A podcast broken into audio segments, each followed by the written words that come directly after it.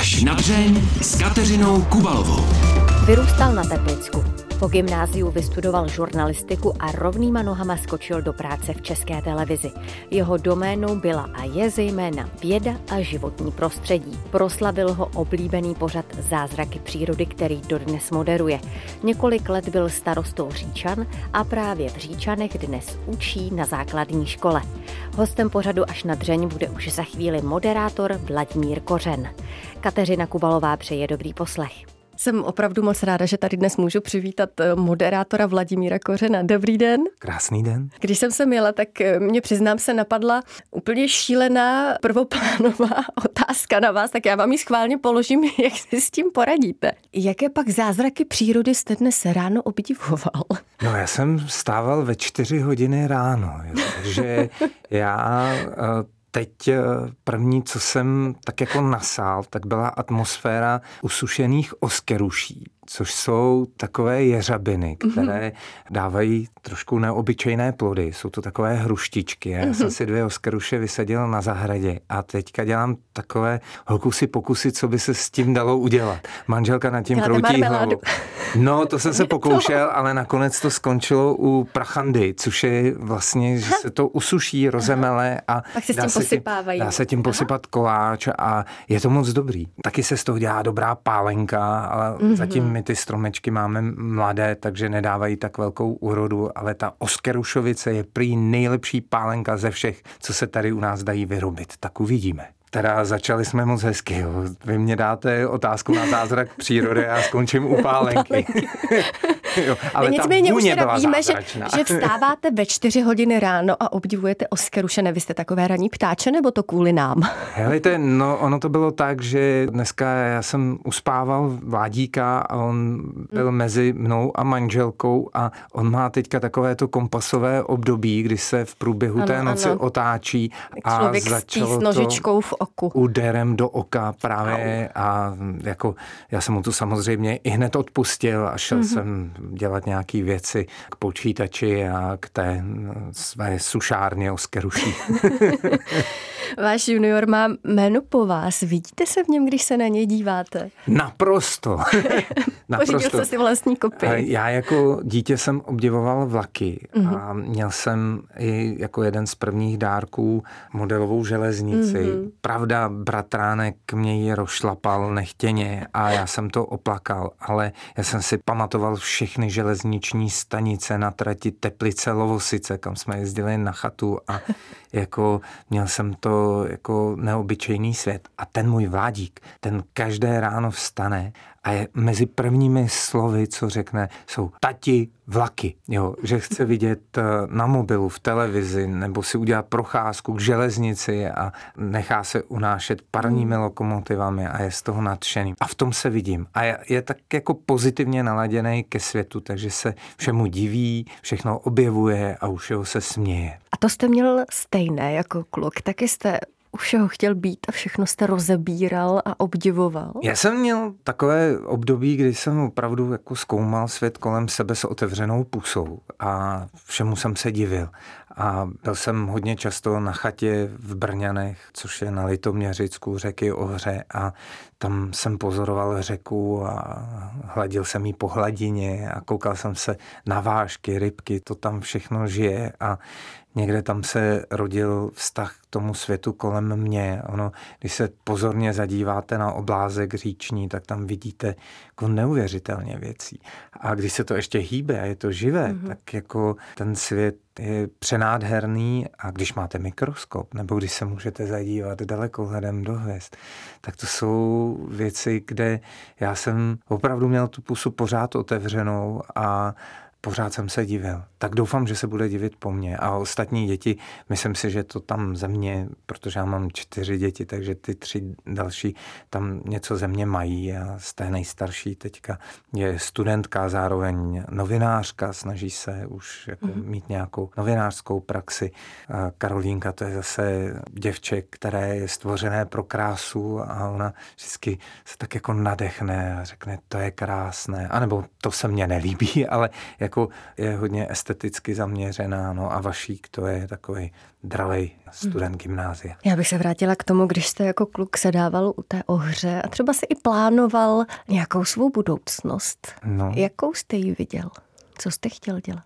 Jo, to je těžká otázka. Já jsem vlastně nevěděl. Já jsem jak ta váška. Já jsem přelítal z jednoho oboru na druhý, takže já jako jednu chvíli jsem byl v astronomickém kroužku, pak jsem sbíral z kameněliny na řetenické vápence, pak jsem podlehl rybařině, takže se to tak jako střídalo a ten repertoár byl přes příliš široký na to, abych se zaměřil jenom jedním směrem. A možná mě to nasměrovalo k té novinařině, protože tam člověk má možnost projít spoustou laboratoří a být u věcí, které ovlivňují svět. Nutno podotknout, že to moje dětství v těch teplicích na severu Čech v 80.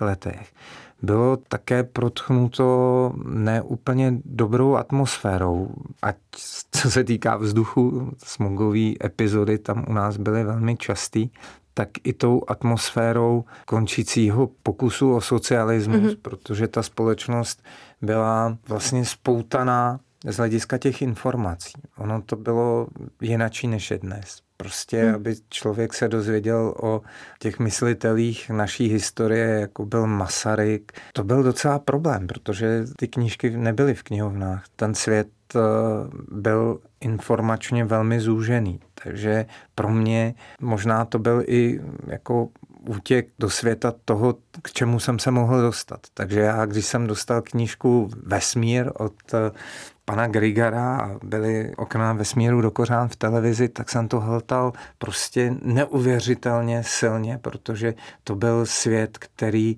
byl světem poznávání a byla to taková záležitost, kde jsem jako našel to dobrodružství. Kdybych měl třeba jako přístup k nějakým těm spisovatelům nebo myslitelům, kteří se dotýkali filozofie, tak by to možná bylo ještě o něčem jiném. Možná bych tam viděl ještě jiné souvislosti. Ale zase v té době jako potom se na konci těch 80. let se to začalo prolamovat a když člověk jako slyšel písničky od Kryla a začal jako dospívající kluk pod pouštářem poslouchat taky jiný světy, tak se najednou začal uvědomovat tu vzácnost těch myšlenek a ono v tom šedivém prostoru, kde ty informace byly jako hodně cenzurované, tak tam se potom to světlo s nás objeví. Než v době, kde těch myšlenek je spousta a člověk se musí orientovat a že se takový jako poklidný život, tak jako tady my teď nevnímáme to, že jako je něco zakázané, že je mm. něco, mm.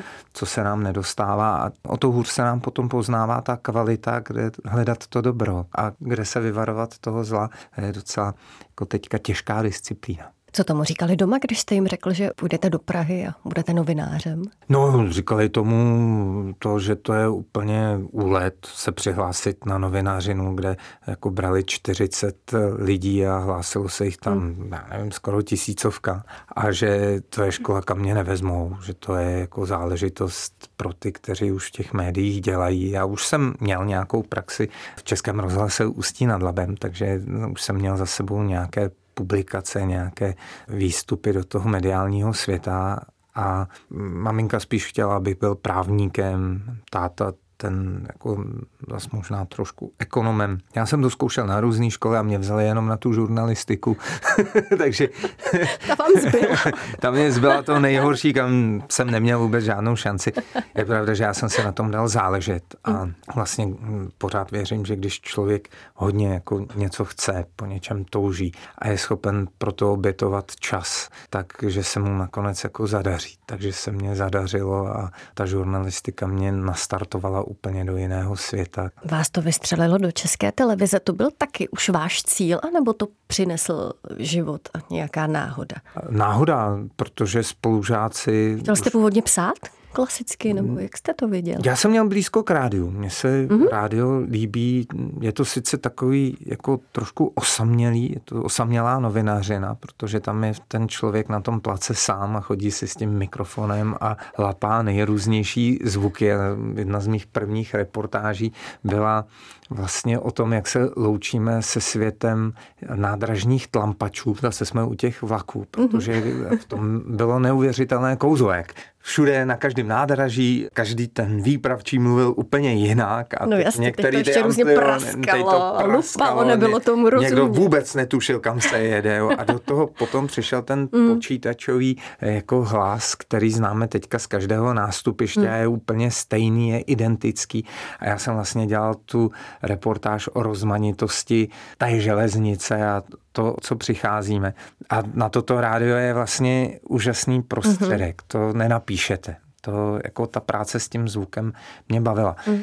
Takže já jsem to neměl naplánované, že se stanu televizním reportérem, moderátorem. Lákalo mě pracovat se zvukem, ale spolužák přišel, že hledají brigádníka do spravodajské směny v české televizi a jestli bych tam nešel nosit kazety, tak já jsem řekl, tak dobrý, lepší než lepit nějaký nálepky eh, v nějakém skladu tady u Prahy, co jsem taky dělal jako brigádu, tak půjdu do české televize nosit kazety a po několika týdnech mě nechali napsat jako ten úvodní headline, tu jednu větu, tak jsem obtelefonoval jako teplice, hele, tahle věta je moje. Co tomu říkali teplice? No, teplice byly nadšený. Vidíš, to tak dlouho si studoval a máš jednu máš větu. jednu větu. No, ale posléze jako, Začátky jsou těžké. jo, jo, naprosto těžký a jako, člověk jako ulítává na věci, které vlastně jsou nicotný, ale pro ten daný okamžik to pro mě znamenalo hodně. Když jsem se objevil na obraze, tak jsem dva dny předtím jsem vůbec nespal, jsem z toho byl celý nervózní, jak, jak to jako dopadne, živý vysílání, tak hmm. to už vůbec měl jako fyzický projevy, který bych nikdy nečekal, ale postupně tam člověk tak nějak jako zakořenil a přerostl k tomuhle médiu. Nespichne trošku člověk, když ho najednou vidět na té obrazovce? A od toho je dobrá ta spravodajská směna, že aspoň v tom období jako na, na přelomu tisíciletí si ta redakce ty lidi prověřovala. Že jakmile ten člověk uh-huh. jako mu narostl trošku nos, oni to viděli a Aha. oni ho vlastně nechtěli ani moc pouštět jakoby dál, protože ono mm-hmm. to mhm. toho člověka svazuje a jakoby být u sebe středný. To není dobrý pro tu práci v médiích. Tam jako vy vlastně musíte se snažit, zejména v tom spravodajství, tu svoji osobitost potlačit. Jo, tam jako jde o to dávat tu informaci neutrálně, dát ji s maximální objektivitou, prostě zohlednit obě dvě ty strany a nefandit ani jedný. Což je vlastně těžký, protože vy máte na něco názor, hmm. máte prostě nějakou sympatii, ale musíte ji umět prostě potlačit. A to, co je důležité, je vědět, že ta sláva, to je sláva té české televize. To není ta sláva Vladimíra Kořena. A já vlastně bych bez české televize vůbec nic nebyl. I v rádiu to tak funguje. Prostě je to to médium, které dává možnost Eh, ten pohled, ten hlas šířit dál a člověk musí být maximálně loajální vůči tomu médiu. Není to a jeho lidem, protože to je týmová práce. Jo, ta televize na rozdíl od toho rádia je kolektivní jako záležitost a já, jako když jsme na place, tak nemám problém s tím nosit stativy a nějaký rekvizity, pomoc kolegům, když je potřeba, prostě protože to je týmová věc. A já mám jenom tu výsadu, prostě, že se na chvíli objevím na tom obraze. Jako nic víc, nic míň. Co vám ty dlouhé roky v médiích dali? Co vás naučili? Určitě obezřetnost. Hm. A já jsem že dělal deset let starostu v Říčanech a až mě někteří kolegové za to neměli rádi. Říkali, že mm-hmm. jsem papeštější než papež. A mně se to jednak jako věřícímu tohle přirovnání moc nelíbilo a druhá já prostě jsem měl tu opatrnost v sobě, protože vím, že ten mediální svět je nekompromisní. A zvlášť u mě by byl nekompromisní, jako hmm. člověka, který z médií zešel a který pořád jako v české televizi působí. Takže já jsem se snažil opravdu dělat ty věci trošku nad rámec toho, na co jsou lidé v politice zvyklí. Jo, ze začátku, když ke mně někdo přišel do kanceláře a přinesl láhev vína, tak já jsem to nechal zapsat a pak jsem tu láhev věnoval do tomboly na městském plese. Jo. No a někteří kolegové prostě to vnímali jako, že to je až moc. Já jsem měl velmi přísně nastavenou směrnici o zadávání veřejných zakázek, abych se ubránil tomu, že se někde objeví někdo a začne o mě tvrdit, že nahráváme nějakým firmám, že jako tam máme nějaké skuliny. Takže v tomhle jsem byl velmi opatrný až úzkostlivý, ale myslím si, že to bylo správně. Co jste se naopak naučil v té politice? Já jsem do té politiky šel s takovým předpokladem obecného lidství takových těch přátelských vztahů. Myslel jsem si, že tam prostě jako jdu s partou lidí, kterých můžu občas jako říkat, že jsou přátelé, ale postupem času se ukázalo, že z těch přátel jako se vyklubali jako lidé, kteří zase tak velcí přátelé nebyli. Jo. Hmm. A to mě vlastně jako proškolilo velmi, protože ta politika a to přátelství, nevím, no, asi to tam k sobě úplně jako nejde, asi by se to tam hledat nemělo. Ti přátelé jsou přeci jenom lidé, na jejichž prověření člověk potřebuje spoustu času a spoustu jako situací, kde ví, že ho nehodí přes palubu. Mám tam samozřejmě lidi, o kterých bych mohl říct, že jsou kamarádi. To jako jo, v tom skupení určitě takový zůstávají. Ale jeden z takových momentů, který já jsem si sám v sobě řešil v době, kdy jsem odstupoval, byl právě tenhle vztahový problém. Že já už jsem vlastně prožíval několikátý období, kde jsem cítil, že se dějou takový malý, velký zhrady a už jsem v tom nechtěl vlastně jako pokračovat. Už mě to přišlo jako moc velká zátěž. My jsme se tady na začátku povídali o tom, jak obdivujete ty své oskeruše a ty zázraky přírody. Já vím, že ve vašem životě byly doby, kdy jste neměl čas ty zázraky přírody obdivovat a zastavit se. Jak no. jste na sobě poznal, že je něco špatně? No, já jsem se neprobudil jedno ráno. Ono to má teďka jako deset let výročí. Jo. A byl to říjen roku 2013, kdy prostě jsem se věnoval té práci opravdu nadmíru. Chodil jsem spát ve dvě hodiny a vstával jsem prostě v šest, někdy i dřív a pořád jsem musel něco řešit a pořád jsem něco doháněl. Hrnul jsem před sebou takovou lavinu jako věcí a pořád se mě to nedařilo jako dát eh, dohromady a nějakým způsobem uspořádat a postupem času ta únava jako se projevila tím, říká se tomu vyhoření, ale jako pro mě čistě prakticky to bylo takové, že jsem to ráno nevstal, že jsem prostě musel pořád spát. Odvezli mě do nemocnice, tam jsem spál i při tom vyšetřování, jako odpadl jsem, pak jsem dva měsíce nabíral energii a snažil jsem se jako trošinku změnit ten způsob toho pracování té práce a jako myslím si, že se to zadařilo zvládnout. Jo. Nicméně od té doby, jakmile cítím nějakou únavu, tak jako si jdu lehnout a snažím se odpočívat. A nebo zajít do té přírody, protože půl hodina v přírodě člověka nabije tolika energií, je to srovnatelný s tím spánkem. Takže jste se trošičku naučil poslouchat eh, hmm. sám sebe. Naučil jste se i říkat ne, aby se vám to zase všecko tak nenakupilo? S tím mám jako dost velký problém. Protože je spousta věcí, kterými se nechávám natchnout a do kterých se strašně rád jako zapojím a říkám si, tady kořené, tady nesmíš chybět. a je to hraniční záležitost, taky už jako odmítám věci, ale pak se zase objeví něco jiného a já zkrátka ten diář mývám hodně, hodně hmm. plný a myslím si, že se věnu spoustě i charitativních záležitostí, takže tam si říkám, že ten čas, když ho proměním prostě v něco dobrého, tak je to dobré. Ale mě opravdu po těch deseti letech vím, že mě stačí jako usnout ve chvíli, kdy se cítím unavený. A třeba po škole, když přijdu teďka, tak eh, manželka už je zvyklá, že si prostě ve tři odpoledne dám dácha a pak jdu zase pracovat po těch dalších věcech, co dělám, protože já kromě té školy hodně moderuji různé akce, konference. Těch věcí mám spousty, hodně píšu si ty scénáře k tomu, takže jako je to k nezastavení, ale pracuje s tou energií trošku líp. Mimochodem, když jste zmiňoval svou eh, ženu, to období vaší přepracovanosti muselo být eh, nesmírnou zkouškou pro celou vaši rodinu. Hmm. Jak jste to ustáli? Já myslím, že máme, musím zaklepat to nejhorší za sebou, protože to byl takový ping-pong.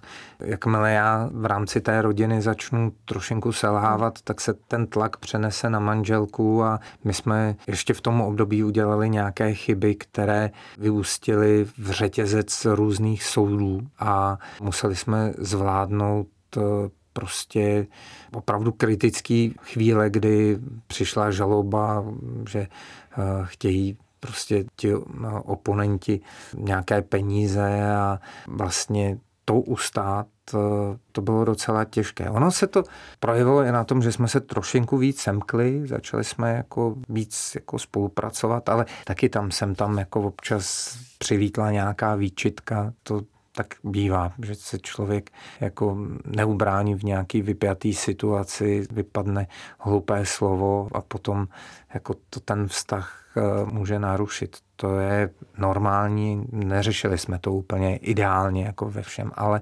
přestáli jsme to a myslím si, že nás to jako zocelilo. Takže už jsme byli tak trošku připraveni na ten covid, který přišel a pak vlastně tady v té atmosféře, kdy ty rodiny mnohé se i začaly rozpadat pod tím mhm. tlakem, že byli spolu až moc, tak mhm. my jsme naopak jako to využili pro to, abychom se ještě víc jako propojili, takže tam jako nás to trošku zocelilo. Říká moderátor Vladimír Kořen. Já jsem se vás tady už ptala, co vás naučila práce v médiích, co vás naučila politika. A ještě by mě docela zajímalo, co jste se sám o sobě naučil při těch naprosto šílených pokusech, které provádíte v zázracích přírody.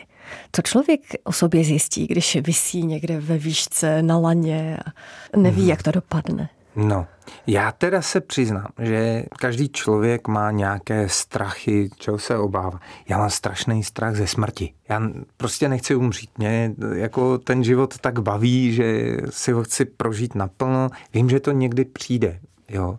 Jsem věřící člověk, ale nemám to tak, že bych se prostě na tu smrt těšil. To, tak není. Mám prostě z toho pořád jako svíravý pocit a možná to má každý člověk. A někteří od toho utečou, někteří to přijmou z nás a ve chvíli, kdy člověk stojí na mostě a má z něj skočit, ve chvíli, kdy se slaňujete z Žižkovské věže nebo jste hluboko pod vodou a jako nastane tam nějaká situace, která je nějakým způsobem nečekaná, v ten okamžik já se dostávám prostě hodně blízko těm svým strachům. A mě to pomáhá je překonávat, nějak se na to připravit, nějakým způsobem jako si ten svůj strach osahat, omakat a zvládnout ho. Takže já mm-hmm. v mhm. těch pokusech, ono to působí dost často zábavně, zábavné to je, ale já nejsem žádný velký hrdina. A možná to ty diváky jako baví, protože tam eh, jako